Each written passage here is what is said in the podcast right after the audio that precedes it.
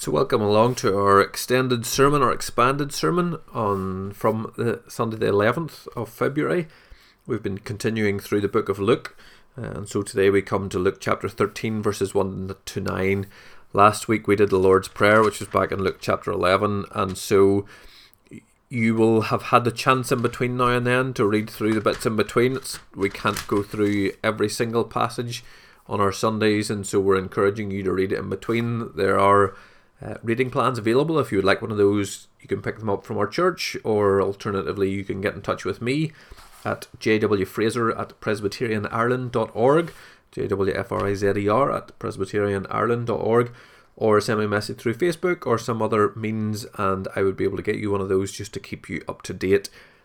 But today we're looking at this Luke chapter 13, verses 1 to 9, which for me is a personal passage. It's a passage one of my first sermons was on this passage. I grew up in a church in Portrush called Ballywillan Presbyterian, and as part of your training, as part of your trying to see whether you're going to become a minister or not, uh, and as I was pushing many doors back in the day, one of the things I encourage you to do is to essentially try it. So do a talk, do something in church, lead a service to try and find out whether people think that that's something you should follow or something you should pursue and to see whether it's something you feel you should pursue also. Uh, and even in that, there's whole topics in that and all kinds of questions around that idea of calling and discerning and being guided by people. Leading services wasn't and still isn't something I overly enjoy because the way we do them, it's quite kind of we move from one thing into the next, and at times it's difficult to do the announcing in between those things and feel like it's genuine and heartfelt, and you're just announcing hymn sometimes, and so that part is uh, it's not something anybody feels comfortable doing, I'm sure. But then uh, there are other parts that are like our children's dress or like our sermon. But anyway, when I was asked to do a sermon at Ballywillan, I wasn't looking at this passage as such, but there was a, a, natural disaster that happened around that time. I think it was in South America. There was an earthquake, and so I had been reading, and this passage stood out to me, and we'll see in a, way, in a minute but I felt I had to do this, and so that always brings me back to that time when I read it. I always think back to where I was and what I was doing, and even the clothes I was wearing on that Sunday. It's all it's funny how the mind works in that way. But we'll read this Luke chapter 13, verses 1 to 9, where it says, There were some present at that very time who told him about the Galileans, this is Jesus told Jesus about the Galileans whose blood Pilate had mingled with their sacrifices. And Jesus answered them, Do you think that these Galileans were worse sinners than all the other Galileans because they suffered in this way? No, I tell you, but unless you repent, you will all likewise perish. Or those eighteen on whom the tar in Siloam fell and killed him, do you think that they were worse offenders than all the others who lived in Jerusalem? No, I tell you, but unless you repent, you will all likewise perish. And he told this parable. A man had a fig tree planted in his vineyard, and he came seeking fruit in it and found none. And he said to the vine dresser, Look, for three years now I have come seeking fruit on this fig tree, and I find none. Cut it, cut, cut, cut it down. Why should it use up the ground? And the vine dresser answered him, Sir, leave it alone this year also, until I dig around it and put on manure. Then, if it should bear fruit next year, well and good, but if not, you can cut it down then. And we finish the reading there. Two very distinct parts to it, uh, and we'll look at those in due course. But we'll start with the start. We'll start with this basic understanding, the most basic assumption, the most basic thing that lies in this passage, which is the human question of why. We all have it, we've all asked it, whether it's something that's occurred to us, whether it's something we've seen happen to other people, whether it's something that's affected us directly, whether it's something that is indirectly affected us. We all, all have that basic human necessity, that human basic need, the human basic position of having to ask why. And often that's referred to others, but it's referred most often to God as, as in God, why did you let this happen? As in God, why has this happened? As in God, I have so many questions for you. Why, why, why, why? And we tend to list them off. And so there is this most basic premise that we see in this passage and we see in all those questions aren't questions that we've asked for the first time they've been going on for centuries and we see it here in the story of jesus where we see some who come to him asking jesus why did this happen why did pilate mix and mingle their blood, the Galilean blood, with their sacrifices. Jesus, why did this tower fall on these people in Siloam, killing 18? Why, why, why? And it's interesting because behind that why for them, we might ask it just as a purely why did it happen, but the Jewish mindset at this time, and I think still lies in our mindset at times, was this insistent of insistence of sin and punishment.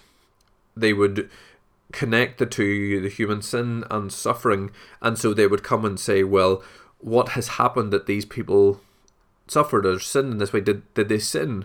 And hence Jesus answers when he's asked this, he says, Do you think that these Galileans were worse sinners than all the other Galileans?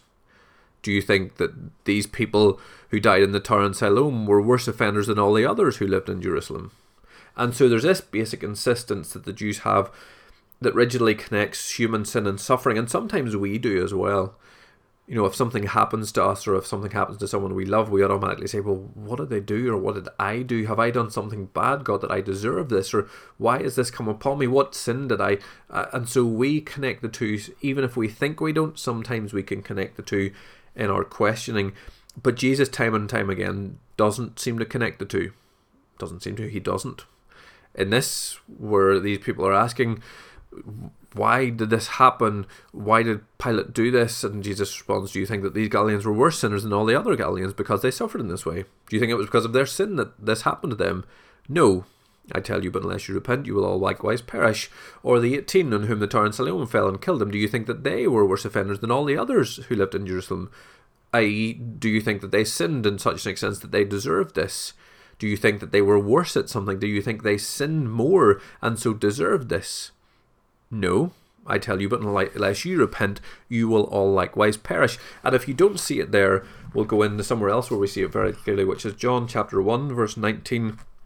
And it's Jesus who healed a man born blind. As Jesus went along, he saw a man blind from birth.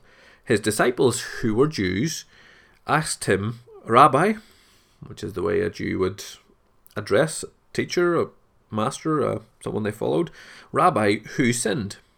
This man or his parents that he was born blind.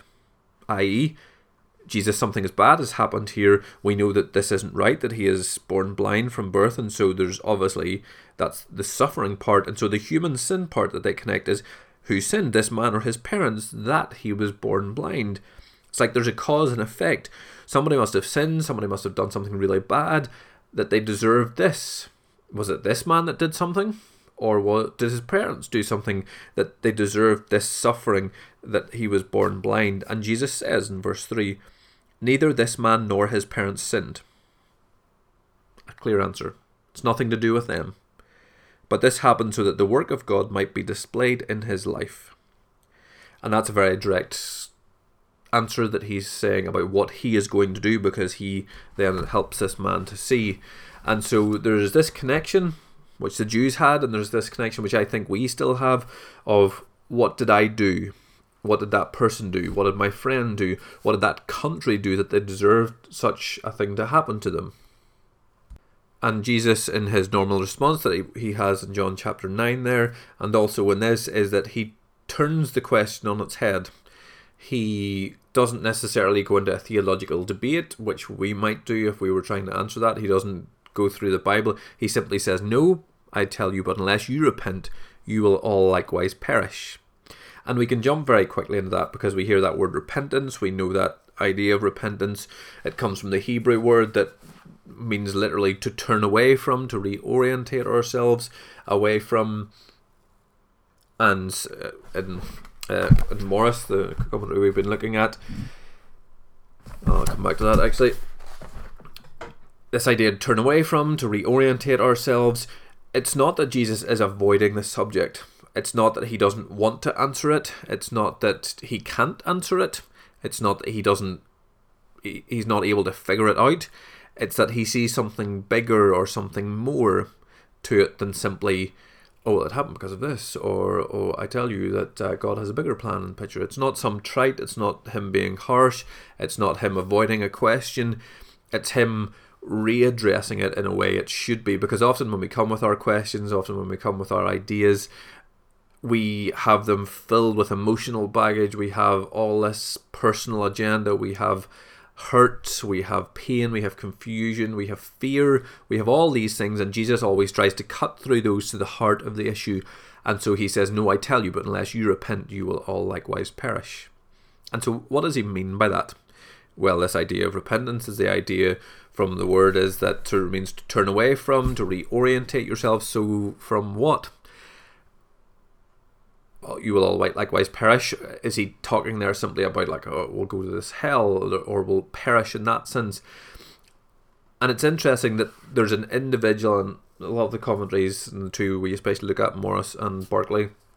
There's this idea of an individualistic expectation, or we we put in that, and also a, a national.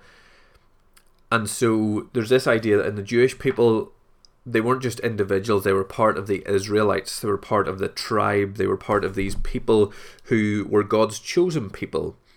And as Jesus, he, he says that, well, sin and suffering aren't connected, they aren't rigidly connected, but what he does say, Barclay, this is, is that national sin, that a national identity actually is involved with sin. It's the idea that this isn't just about individuals, but this is about a national identity, a national idea. As Barclay says, Jesus knew well that if the Jews went on with their intrigues, their rebellions, their plottings, their political ambitions, they were simply going to commit national suicide. He knew that in the end Rome would step in and obliterate the whole nation, and that is pre- precisely what happened. So, what Jesus meant by this, if the Jewish nation kept on seeking an earthly kingdom and rejecting of the kingdom of God, they could only come to one end, and that was to perish as a nation. I tell you, unless you repent from your ways, unless you reorientate yourselves, unless you turn away from the ideas that you have, you will all likewise perish. As a nation, the same thing will happen physically to you that happened all these people. And so we can put this sense of individual repentance and perishing into it, but what Jesus is saying is more than that, as well as that, this idea of a national identity. And so when we think that we can't have anything to do with the overall schemes of our lands, if we think that there's a corporate sense that we can't be involved in, if we think there's something that's going on that we really won't make a difference in, Jesus is saying, unless you reorientate yourselves from those ideas, unless you turn away from those ideas, unless you actually see what you should be doing, then you will indeed perish with that land, with those people, with this nation. And it's he's, he's essentially asking us, with the injustice you feel, if you come with these questions, if you come with the anger, with the hurt, with the confusion, what is your response to that? What are you going to do about that? Are you, as an individual, going to sit back and simply say, oh, well, I can't do anything? Or are you going to be part of a national identity which seeks to reorientate itself towards something, to repent and turn and reorientate ourselves toward something? And so it's to a, an individual sense, but it's also to a national sense. And then he goes on to the fig tree, which is this parable man had a fig tree planted in his vineyard, and he came seeking fruit in it and found none. And he goes to the vine dresser for three years now. I've come seeking fruit and there's been none, so I'm just going to cut it down. And the vine dresser says, "Oh, give me one more year." Essentially, this is weird when we put it together, but it's all about usefulness. The tree wasn't useful; it hadn't done what it should do. It hadn't borne fruit. And so when the man comes who has this fig tree planted in his vineyard, he knows that it's not being useful, it's not doing what it should do, and so says, cut it down. And then the vine dresser says, Well, give me one more year. Let me look at it, let me help it, let me put manure in it, let me fertilize it, let me dig around it, let me water it, let me do all the things to try and make it as useful as I can. And if not, then fine, cut it down, get rid of it.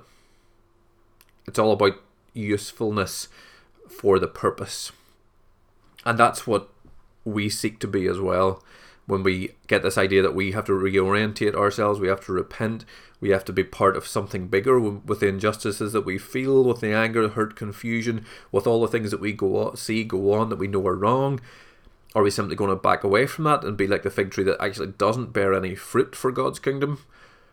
Or are we going to try in this year to bear fruit next year, this year, for the purpose that God has us for His kingdom. If we're saying that, as Barclay says, that uh, there's going to be national suicide because the should keep kept on seeking earthly kingdom and rejecting the kingdom of God. Is that what we do?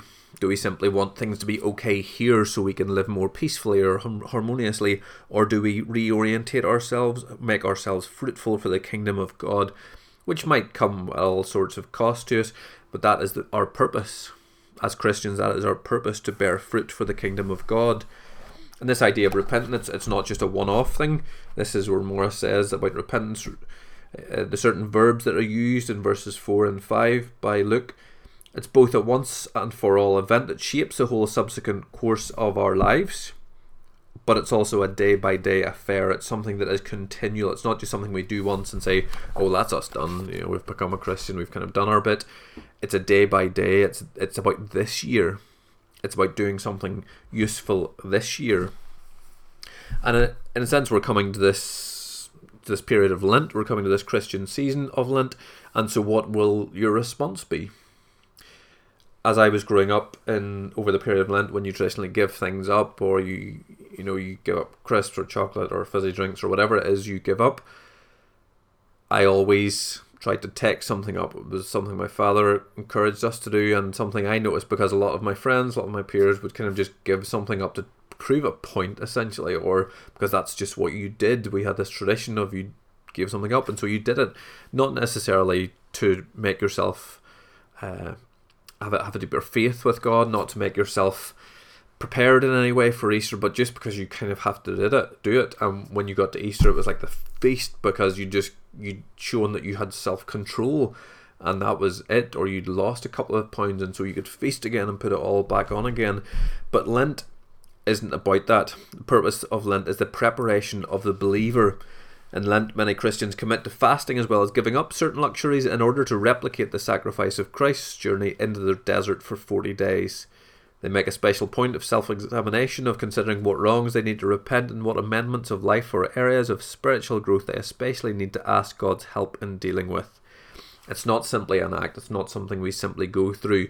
And I try to encourage people to take something up this year I'm giving up bread with one of my friends. I don't normally give things up, but one of my friends is going up bread for Lent, and I thought it'd be good to try and encourage him and stand beside him, and we'll be accountable to each other in that.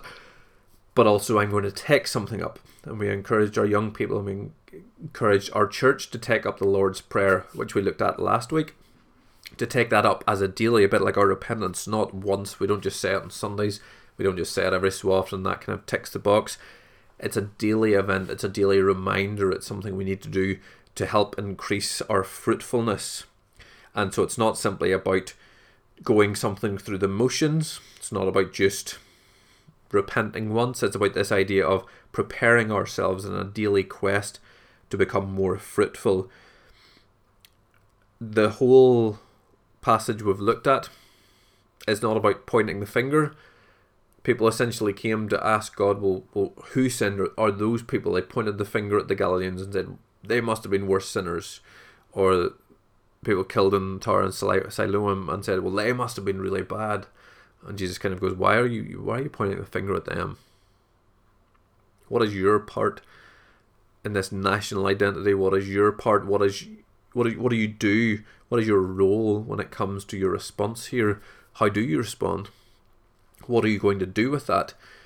Is it just something that you go through the motions of? You go through the hurt and anger and confusion and you turn out worse because of it? Or do you find a way of making yourself better and more fruitful? And as I was talking about that on Sunday, there are always, you look around a church, you say those words, and there are always people you could pick out, and everybody has suffered in some sense. There's a parable that uh, Peter Rollins tells about a woman who loses her child and she can't she can't get herself she can't bring herself to actually bury the child. And so she goes to this wise man and the wise man says well if you bring me a mustard seed i'll be able to bury your child.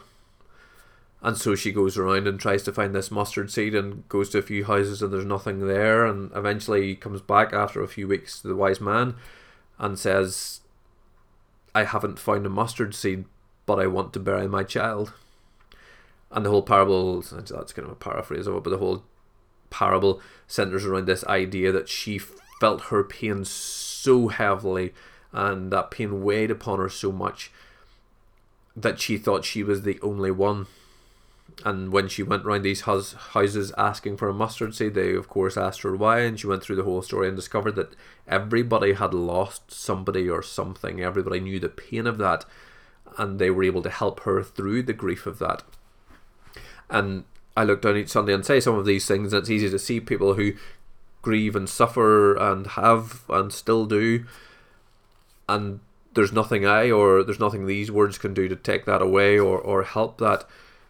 But I suppose, in the sense of when Jesus says, For those who have ears, there are people who are ready to use that pain and grief and suffering to help others or to be fruitful for God's kingdom or to find a way of making themselves and others better in the midst of it. And it's those people at this time, I, I can't say these words to someone who's just lost somebody or someone who's in the midst of those pain because that is too raw and that would be trite or harsh. But for those who have ears, and for us in the midst of that, our response is one of usefulness, is one of fruitfulness, and the challenge for each of us is how we are fruitful in what we do where we are. Otherwise, we'll eventually perish uh, in the midst of hopelessness, in the midst of pain, in the midst of fear. This is the year. As it said, next year, well and good, but if not, you can cut it down. This is the year, and so if you want to respond, simply respond this year. If you want to step out, step out this year. If you want to be fruitful, be fruit, fruitful this year. Be fruitful today. Take a step, and even this Lent, say the Lord's Prayer each day and test God in that. See what He will do with that. See the ways He will change and challenge you, challenge you in that. You can go back and listen to last week's podcast to find out a little bit more on that. But may you, my brothers and sisters, know the grace and peace of God and may you know the challenge of being fruitful for Him and for His kingdom in these days. Grace and peace.